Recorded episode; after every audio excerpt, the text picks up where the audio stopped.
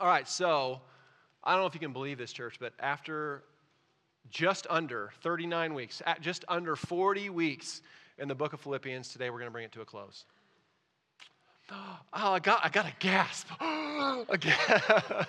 Listen, if, if you've been here from the beginning, you know how much I love this book. This book has had a major influence on my life. God has used it over and over and over in my life. So I'm really torn about today. I am so glad that we spent so much time diving into just the rich depths of this book. I'm so glad that you got to walk through it with us and see that sometimes, like we do with the Gospel of John, it's really good to look at the Bible in bigger chunks and look at the bigger picture.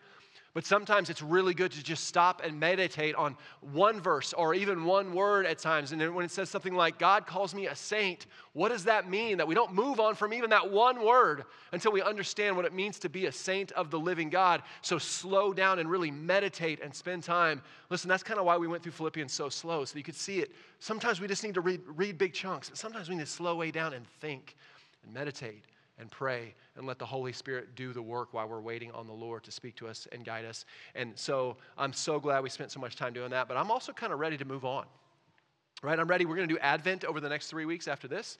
And then we're going to jump in our series on prayer. And then in the spring, we'll jump into another big book study. I don't have that figured out yet. I've kind of hinted that we might, I, we might know where we're going, but um, we don't know yet. So I don't want to spoil that yet. But I'm just really excited for what, we, what, what we're doing next. But um, but today we're going to wrap up this letter. And so, if you haven't been with us, we have said that the main theme of this letter, of this book of Philippians, is divine humility.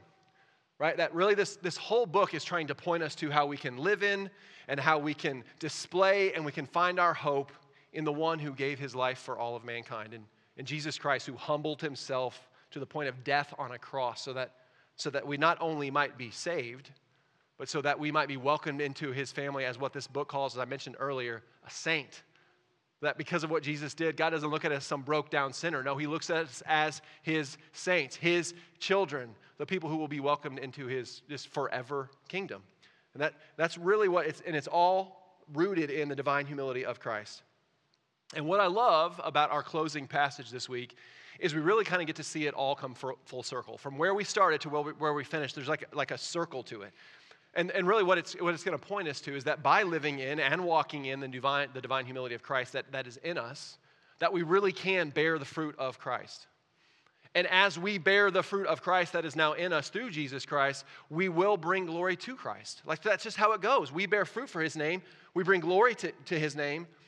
And, and really, where we're going to land today is all of that. All the things that we can do, should do, are capable of, are all made possible by the grace of Christ. And that's where we're going to land today. And that's really where we started this letter, as you're going to see here in a minute. And none of this, none of the things I'm saying are, are, are, really seen any more clearly than the closing statements of Paul. And so we began kind of Paul's closing statements of this letter last week. And, and, and really, what we're going to see in this, this closing is the way that this church, the Philippian church, so if you're unfamiliar, the, the book of Philippians was written to an actual church in the Greek city of Philippi by the Apostle Paul while he was in jail. He wrote this letter to them. And the way this church has loved Paul while Paul is suffering in jail, Paul is in jail for his faith. And while, the, how this church has loved Paul while he's suffering in jail, as we're going to see, also the way that they have loved him basically for years and years has shown not only their love for Paul, which we're going to see, but it also displays their love for Jesus Christ. In this church, the way this letter closes, we're going to see the humility, this divine humility that we've been talking about, displayed in this church. We're going to see it put into practice. We're going to see how it brings glory to God. So here's what, here's what Paul started with last week in his kind of closing statement. He said that, listen, I rejoice. I have so much joy because you have seen fit to take care of me. If you remember, they sent him a care package through a man named Epaphroditus from their church. And that's really the, the reason. It's not the theme, but it's kind of the reason that Paul is writing this letter. They've, they've sent him a care package, probably had money, probably had all kinds of supplies that Paul needed while he was in jail. And so he's writing this letter to thank them for that. But he also says in that thankfulness, while he's rejoicing, that even though he's thankful, he's not dependent on them to be okay. He's not dependent on their care. For Paul said last week, I know what it is to abound, to have plenty. And I know what it is to be brought low, to have virtually nothing in this life. But I've learned in all things I can be content because of Christ's strength in me. That Christ's strength, whether in the biggest highs or the lowest lows, is enough for me. So he's saying, I am so thankful for you. But you don't, and, and I, thank, I thank you for what you've done, but you don't have to worry about me because I am content in Jesus Christ. And so we're going to look at the second half of that closing statement today. And really, it's going to bring all kind of the themes of this letter together and just a really, just a really satisfying and encouraging conclusion to this letter. So, with that, let's jump back into the word today. If you haven't opened up your Bibles yet, turn to Philippians chapter 4. Philippians chapter 4. And where we're going to be should be pretty easy to find. It's at the end. We're going to start in verse 14.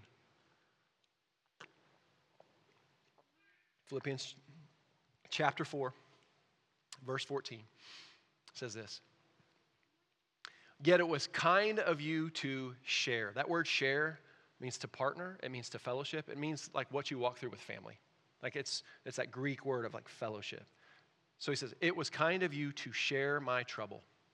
And you Philippians yourselves know that in the beginning of the gospel, when I left Macedonia, no church entered into partnership with me in giving and receiving except you only. Even in Thessalonica, you sent help for my needs once and again. You sent help for my needs once and again.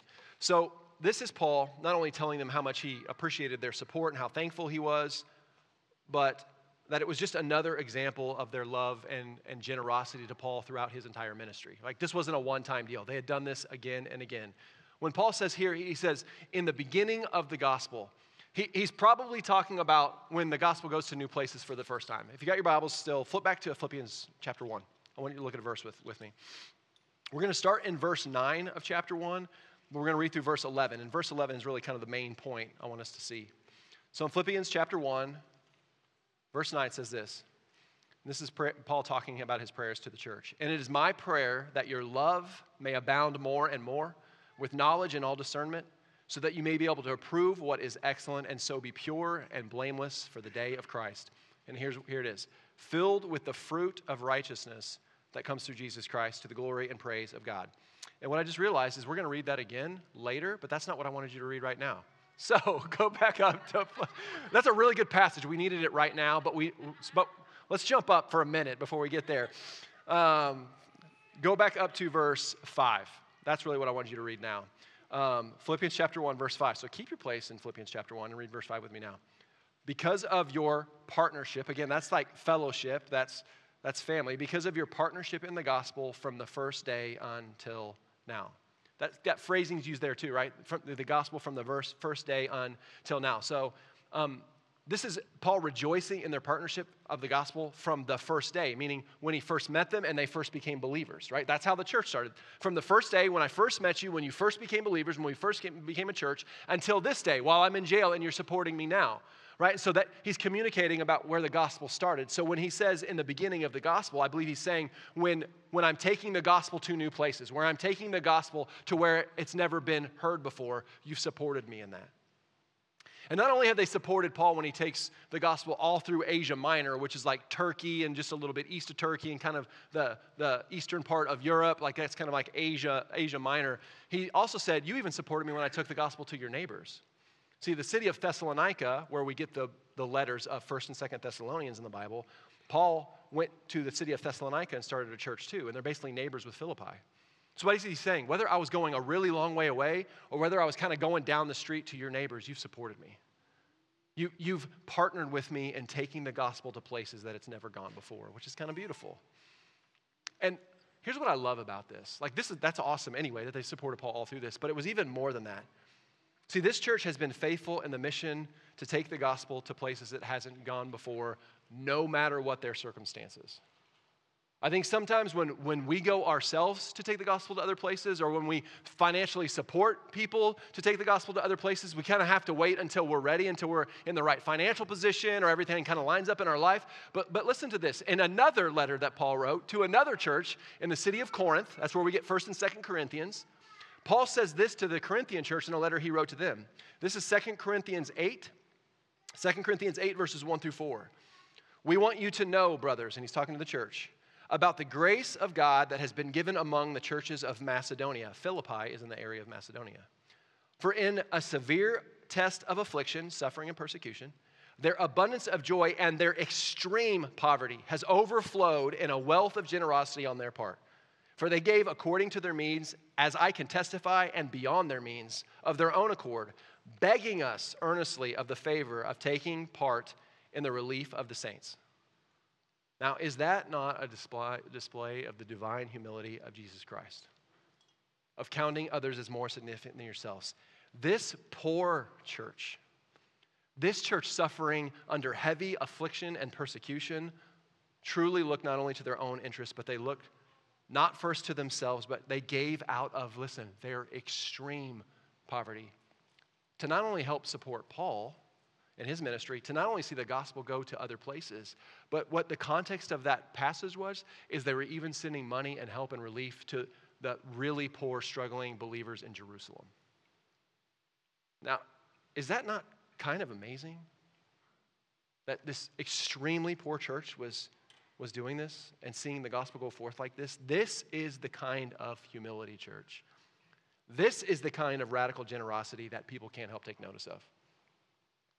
You know, when we talk about being holy, being holy is being pure, right? Being holy is not sinning and doing what God's called you to. But if you've heard me talk about this before, kind of the Hebrew word for holy really kind of means set apart.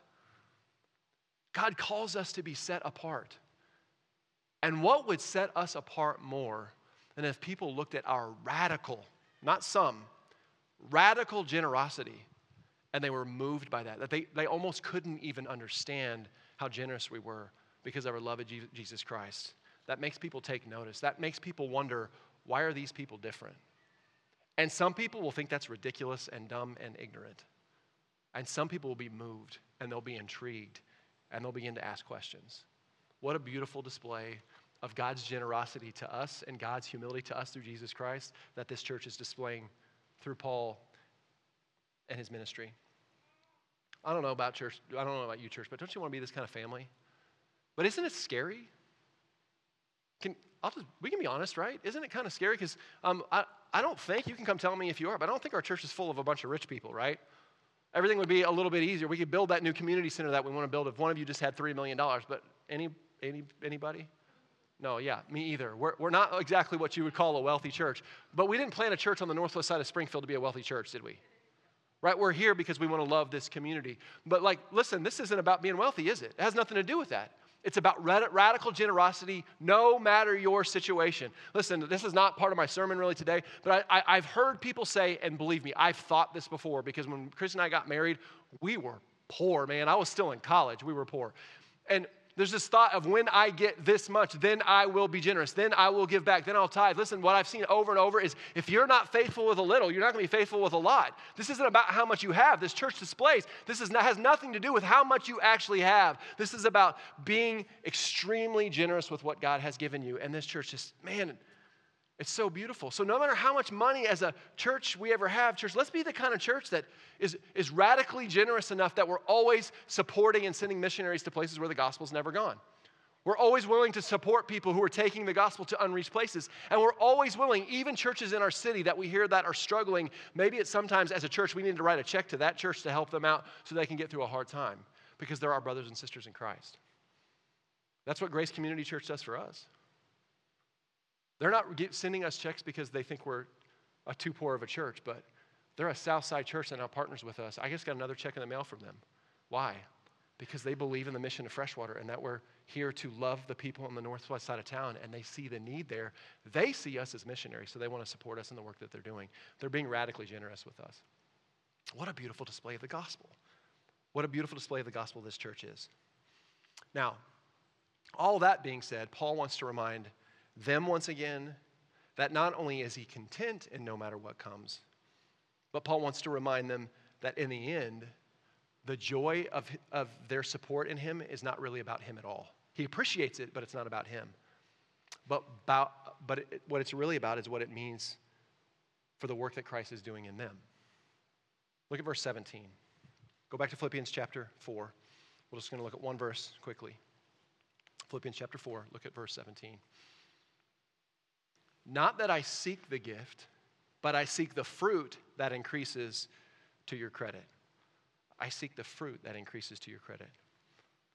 Paul is making clear, as he has already made clear, that he's not, his, not, his main concern is not about being supported, but that they are acting so generously, by them giving so humbly, God is going to work it out so the fruit in their life, the fruit in their heart is going to increase. Now, exactly what fruit is that? Because what this phrase really means in the Greek is that it's being built up in their account. It's like if they had an account of fruit from God, it's building up in their account. So, what is the fruit that it's talking about here? Can anybody guess where we're going to turn? Philippians 1 chapter Philippians 1 verse 9. This is when we were supposed to turn there, right? You've already got a peek at it, but let's let's go back to Philippians chapter 1 and read verses 9 through 11 and again, it talks about fruit in verse 11, but I want you to have the context.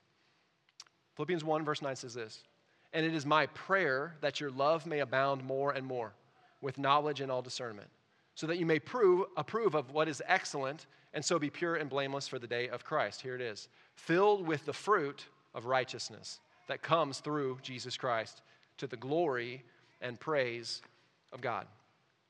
So, Paul says in this passage, one of his main things, this is his prayer for them. I want your love to abound more and more. I want you to grow in knowledge. I want you to grow in discernment. I want you to understand what is excellent so when Jesus Christ returns, you can stand before him with boldness. But then he says, I also want you to be filled with the fruit of righteousness that comes through Christ. Filled with the fruit of righteousness. So, what does it look like for us to bear the fruit of righteousness in our lives? If I said, what does it mean to bear the fruit of righteousness in your life? Does anything come to your mind? You don't have to shout it out, but just asking, does anything come to your mind? Because here's what it is. Here's what the fruit of righteousness is. We, there's a lot of things that we could say, but I think it's the things that, that God has been trying to teach us through Paul in this letter from the very start. The fruit of righteousness that, that God will bear in our lives as it builds up in our account is that we might be filled with the joy of Jesus Christ.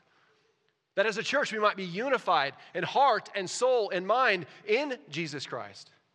That our lives would advance the gospel, that we would talk about Jesus, that we want other people to know about Jesus, that, that we would grow in our worship, that we would walk in the power of Jesus Christ's resurrection in our lives and believe that we have that power, that we would have hope in suffering, that we'd have peace and anxiety, and that we would live in the truth. Like this is truth. We would live in the truth that Jesus Christ wants to guard our hearts and minds so that we might know when we feel overwhelmed, we'll never truly be overwhelmed in Christ because he's guarding us. Like, this is the kind of fruit that is borne. We can think of the fruit of the Spirit, and that's this to be gentle and kind and loving and full of joy. Yes, all of those things, but it's all the things that He's been teaching us all through this letter. More than anything, bearing the fruit of righteousness is being content being content in the one who humbled himself to the point of death on a cross, so that he might bear all of our sin, wash us clean, and be capable of bearing the fruit of Jesus Christ. And not only that, not only so that we might be saved and redeemed, but so that we might be called saints. Always keep that in your heart and mind, church, that we are not broke down sinners. We are saints and that one day Jesus Christ is going to return and he's going to just do away with this lowly, broken body and he's going to give us a pure, beautiful, glorious body like his in eternity. In short, the fruit of righteousness is us growing into the image of Christ, who is our righteousness. Who is our righteousness. So, Paul's hope and joy for them isn't in the gift, but that through this gift, he is clearly seeing the righteousness of Jesus Christ, the fruit of Jesus Christ, bearing real fruit in their lives. That's a beautiful thing. I don't think this is something that Paul just says. Like, I think if we say something like that sometimes, it's just kind of like the Christian thing to say. This is just who Paul is. He's always thinking about how he can pour out his life for other people as Jesus Christ did for him. As Jesus Christ did for him. And, and this bearing of this fruit really brings us to what I think is not only the main point of this letter, like, this is the main theme, right? But I think it only brings us to the main point of the letter, but I think it brings us to like just really what is the main goal of our entire lives. I think we're going to see that in this next part of the passage. Look at Philippians chapter 4, verse 18, and we're going to finish out the paragraph. Philippians 4, verse 18 says this I have received full payment and more. I am well supplied, supplied, having received from Epaphroditus the gifts you sent, a fragrant offering a sacrifice acceptable and pleasing to God. And my God will supply every need of yours according to his riches and glory in Christ Jesus. To our God and Father be glory forever and ever. Amen. Forever and ever. Amen. Paul, as I said before, said in the passage just above this that he knows how to be brought low, to be in need, and that he knows how to abound. Well, I don't know if you notice, he just told them right now that he is now abounding. Even though he's in jail, even though he could be put to death, because of the fruit of righteousness that is being borne out in their lives, because of their lives of Jesus Christ, even though he is in prison, he's abounding because of their relationship with him. And that's kind of beautiful. That's kind of beautiful. But it's not just him that abounds because of their love and humility in Christ. But he's telling them that, that you're going to abound also. Paul describes their, their gift to him as a fragrant offering, right? As a sacrifice pleasing to God. I don't know in the first read through if you picked up on this, but this is pointing back to the Old Testament sacrificial system, right? And so in the Old Testament sacrificial system, people did bring actual sacrifices like a lamb. That's why we call Jesus the Lamb of God, like a lamb to the temple or to the altar to sacrifice, to atone for their sins, to cover up their sins. But did you know there's also praise offerings? Did you know that? They'd also bring animals, they'd also bring other things as a praise offering. And it was offered as a praise, as a thank you, as joy to the Lord. And it says when these praise, praise offerings were burnt on the altar, because they would burn these sacrifices, that the smoke rising up to heaven was a pleasing aroma to God. That it was a pleasing aroma to God. Now, I love grilled and smoked meat and the smell of it about as much as any human being on this planet. That's why I smoke meat all the time. I love it. But do you think God's main point is, man, I love when you when you cook those lambs and you and you burn them, I love the way that smells. He might. I mean, because he created it that way. But like, listen, God the Father is spirit. He doesn't literally have a nose, right? He knows what things smell like. He created all of this, right? But that's not the point at all. It's that God, when you come to him in true praise, when you come to him in joy, when you come to him in love and offer this thing because you love him, because you want to worship him, it brings God so much pleasure.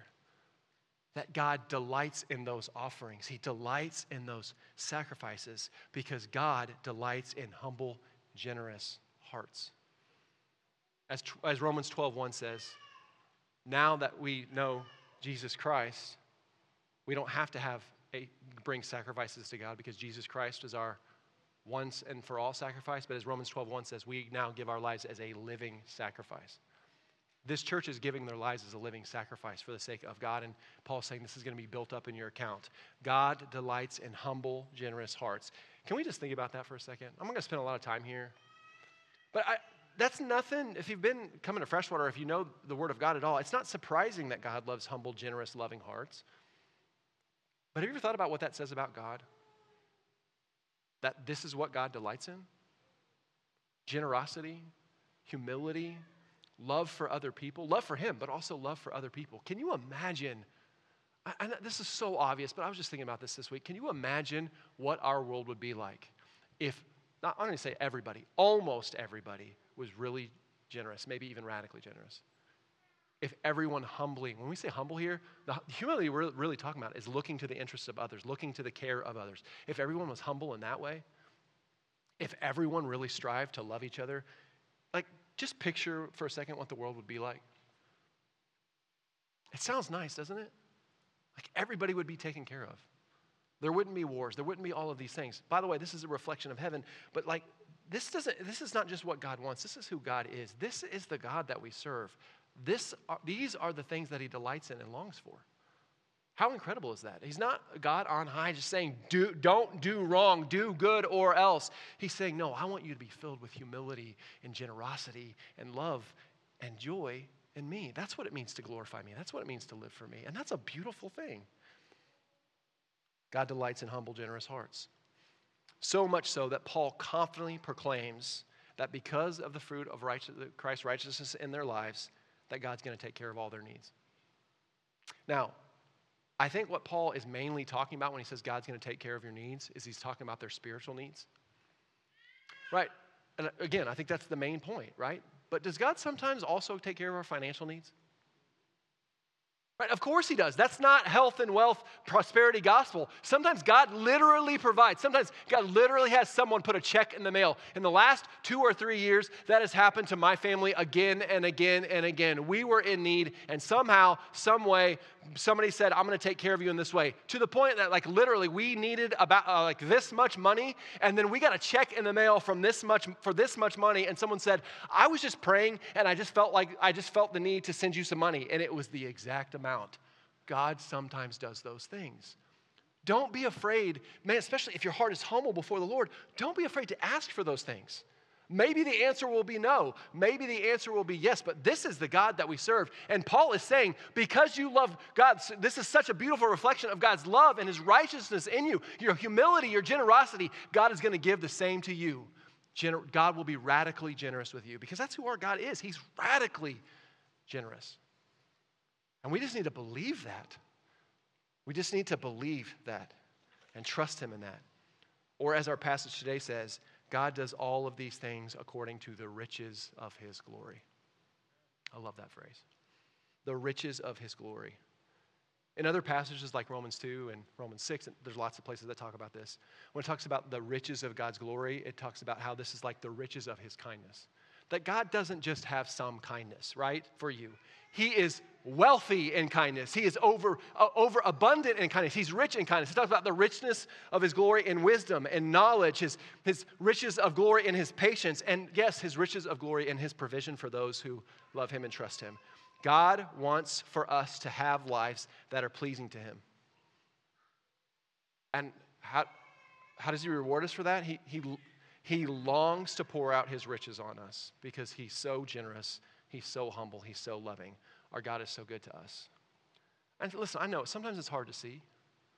When you're suffering and things aren't going the way that you think they should, that, that you want them to, it's hard to see. But God is promising you, I'm always with you. Paul is in jail, suffering because he preached the gospel, because he loves Jesus, because he did exactly what God told him to do. He's now in jail suffering, maybe going to, put to be put to death, but because he understands who his Savior truly is, he can't stop talking about how rich God's glory and goodness and kindness and love is to him because Paul gets it.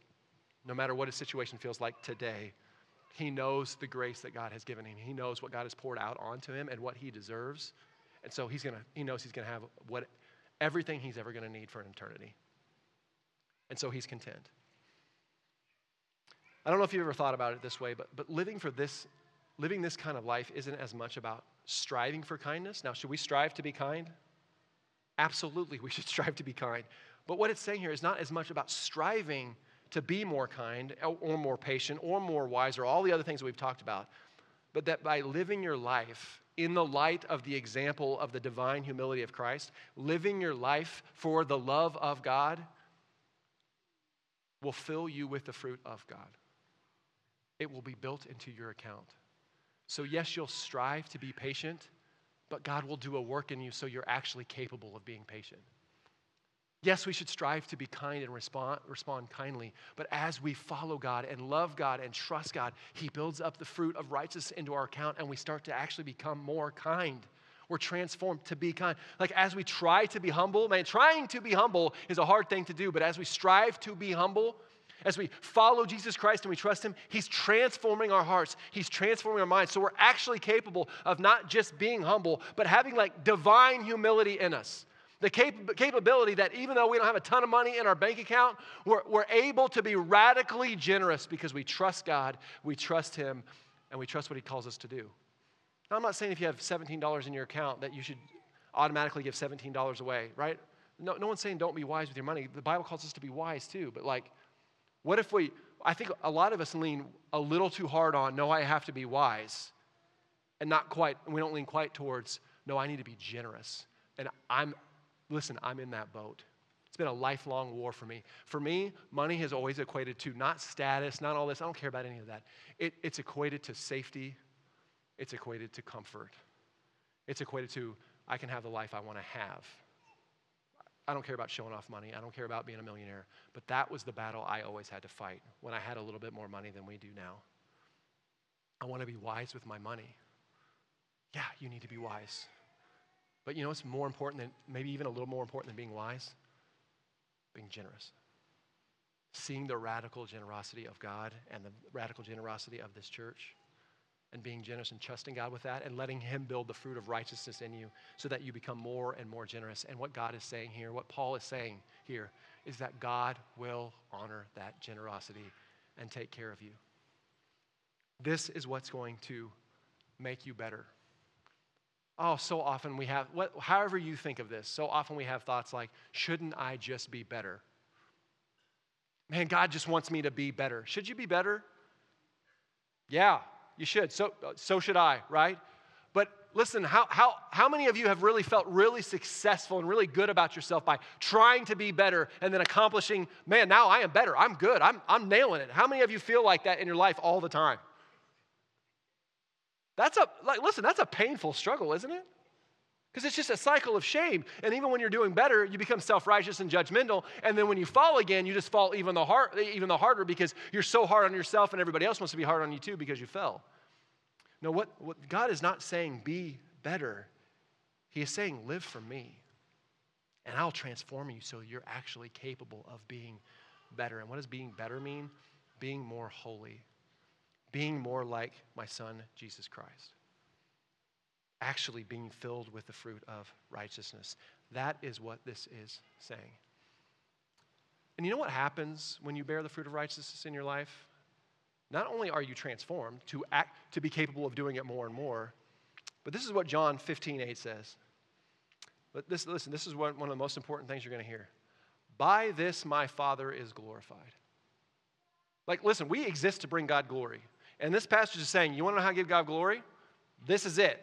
Like, it's not the only way, but like, this is it. John 15, 8. By this my Father is glorified. You paying attention? What comes next? That you bear much fruit and so prove to be my disciples.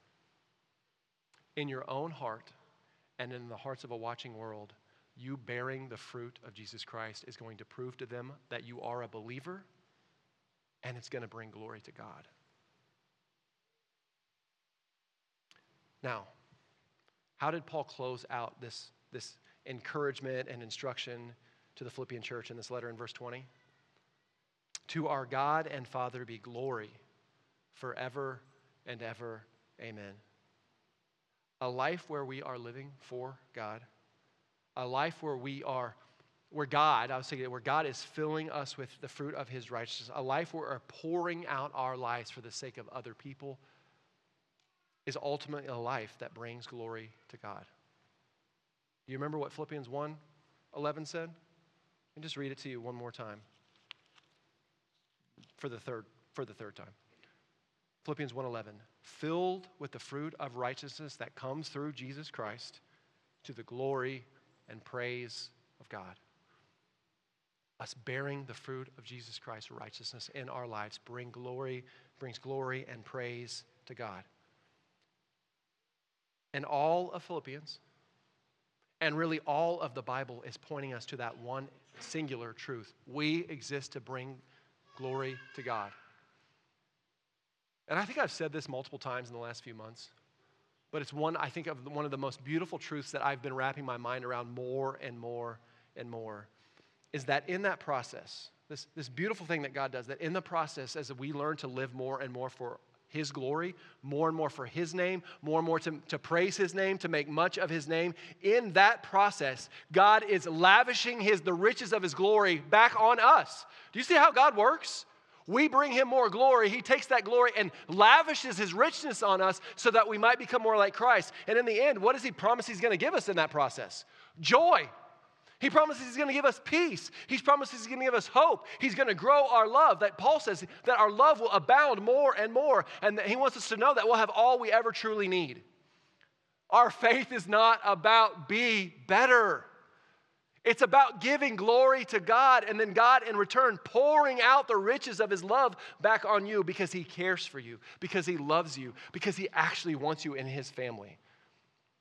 As I say all the time, we don't really even choose to love our kids. We just love them because we love them, and that's how God loves you. I want to pour out all of my goodness on my kids. I want them to experience all the joy and all the peace and all of the things. That's what God wants for you. Why are we looking at a God that is just saying, be better? Yes, He wants us to grow and be better. Why? Because when we're better, when we're more holy, when we're more Christ like, we bring Him more glory, and then He pours more of His riches of that glory back onto us. Man, what a God. Man, he's just so good to us. That's the God that we serve. What a generous, faithful God we serve. How dare we look at him, the guy sitting up in heaven trying to tell us what to do? No, this is who he is. This is how he operates. So, with that, let's look at the final words of this letter that we've spent nearly 40 weeks in. Read with me in verse 21 through 23 to see how Paul closes this letter, and I'm going to say brings the whole book full circle. Philippians chapter 4, verse 21 says this Greet every saint in Christ Jesus. The brothers, the church, who are with me, greet you. All the saints greet you. I think that means the whole Roman church and every, all the Christians in Rome, especially those of Caesar's household. The grace of the Lord Jesus Christ be with your spirit. So, honestly, Paul closes his letter in the way that he started it. Let me start here. In chapter 1, verse 2, Paul said, Grace to you and peace from God our Father, to the Lord Jesus Christ. So, here, much in the same way, he says this at the end The grace of the Lord Jesus Christ be with your spirit. Church, this is all about God's grace. He's in prison, writing this letter, but even while he's in prison, all of the saints are coming to talk to Paul. And he's sharing the gospel with all of them. And he's encouraging them in Christ. And now he's writing this letter to the Philippian church. That's uh, two weeks away if you travel quickly, right? And the saints that are with Paul are saying, hey, tell our brothers and sisters in the Philippian church that we love them, that, that we're for them. Because he uses that word I love again saint. You are a saint, Christian. All the saints here greet you. And then this is beautiful. We can just, this is one of those things we can just read quickly. He says, and all of the saints of Caesar's household greet you as well. Now we don't mean we don't know if that, like that's the that's like the Caesar of Rome, the emperor of Rome. So we don't know if that's literal family members in Caesar's house, household or if that means people who work and are a part of Caesar's household. But do you know how encouraging that would have been to the Philippian church? Paul's in jail. They're like genuinely worried about him. They're, they're worried he's going to be put to death. And Paul's saying, what he, with that statement, what he's saying is, oh, yeah, and the gospel's moving so powerfully right now that even Caesar's household is being converted to, to Christianity. Even Caesar's household are beginning to believe. Don't worry about me. God's got this. I might be suffering, but look what he's doing. Even those of Caesar's household are sending their greetings to you, Philippian church. Be encouraged. Your God is good. Your God is powerful. This is all by the grace of God. And this is what's hard for us, some of us to understand wrap our minds around. And by the way, we get it. Even Paul's desperate suffering was by the grace of God. Because Paul is not turning to himself in his suffering, he's looking back to his Savior, saying, All this is doing is making me more like you who suffered for me. So I'll trust you in this. And as we saw in Philippians, not only is the imperial guard maybe the most elite fighting force in the world, he says not only is the imperial guard being converted to believers, but Caesar's own household. Look what your God is doing. No, don't worry about me. I'm content. I've got the strength of Jesus Christ. You be fa- we'll be faithful here. You be faithful there, and just trust that God's going to take care of every one of your needs. You continue to grow in the fruit of His righteousness. Oh, how beautiful is that, church? If only we could live in those truths, we could believe the way that Paul does. Don't take that as shame or guilt that you need to be better. No, look to his example. Look first to the example of Christ. Is that's all Paul's doing is looking to the example of the Savior and trying to live the same life. Look to the example of Christ. Look to the example of Paul and ask God, God, help me to believe the way that Paul believes. Help me to trust Christ in the way that I need to trust Christ. Help me to believe, no matter my situation, the grace that you've given to me. Because, church, we are born and we, are, and we live and we are saved and we grow and we thrive and we worship all by the grace of God. All by His grace. It is God's grace through His Son, Jesus Christ, and by the power of the Holy Spirit in us who believe that we can accomplish anything and do all the things that God has talked about. It's by Him that they're made possible. Even this letter that we're going to close today, written 2,000 years ago to a church around Greece, is still, God, through that ancient text, is still pouring out His grace on us today, isn't He? It's still encouraging us as His saints. So, yeah, the Bible's filled with God's commands. Yes, it's filled with God's wisdom, it's, but it's also encouragement and, and knowledge so that we can actually be capable of walking in all the things that He's asked us to do and that He's calling us to do. So, here's what I want you to do I want you to make sure that the lessons that we've learned through this, through this amazing book don't just start to fade away and go by the wayside because we're moving on to something else as a church. This is the kind of letter all of Scripture, right? But this is the kind of letter if you meditate on, if you read, if you pray over, if you pray what God is saying in this, that you talk to God about this, you talk to others, it has the power to literally transform your life. It's so good. There's so much here. So don't just move on, but let the truths of this root deeply in your heart. Let them always be with you, and you'll be amazed at what Christ will do in you and Christ will do through you display the divine humility of Christ, and your lives will bear the fruit of the righteousness of Christ. And through bearing that fruit, your life will bring glory to Christ. And always remember, it's all accomplished by the grace that is found in Jesus Christ. Let's pray.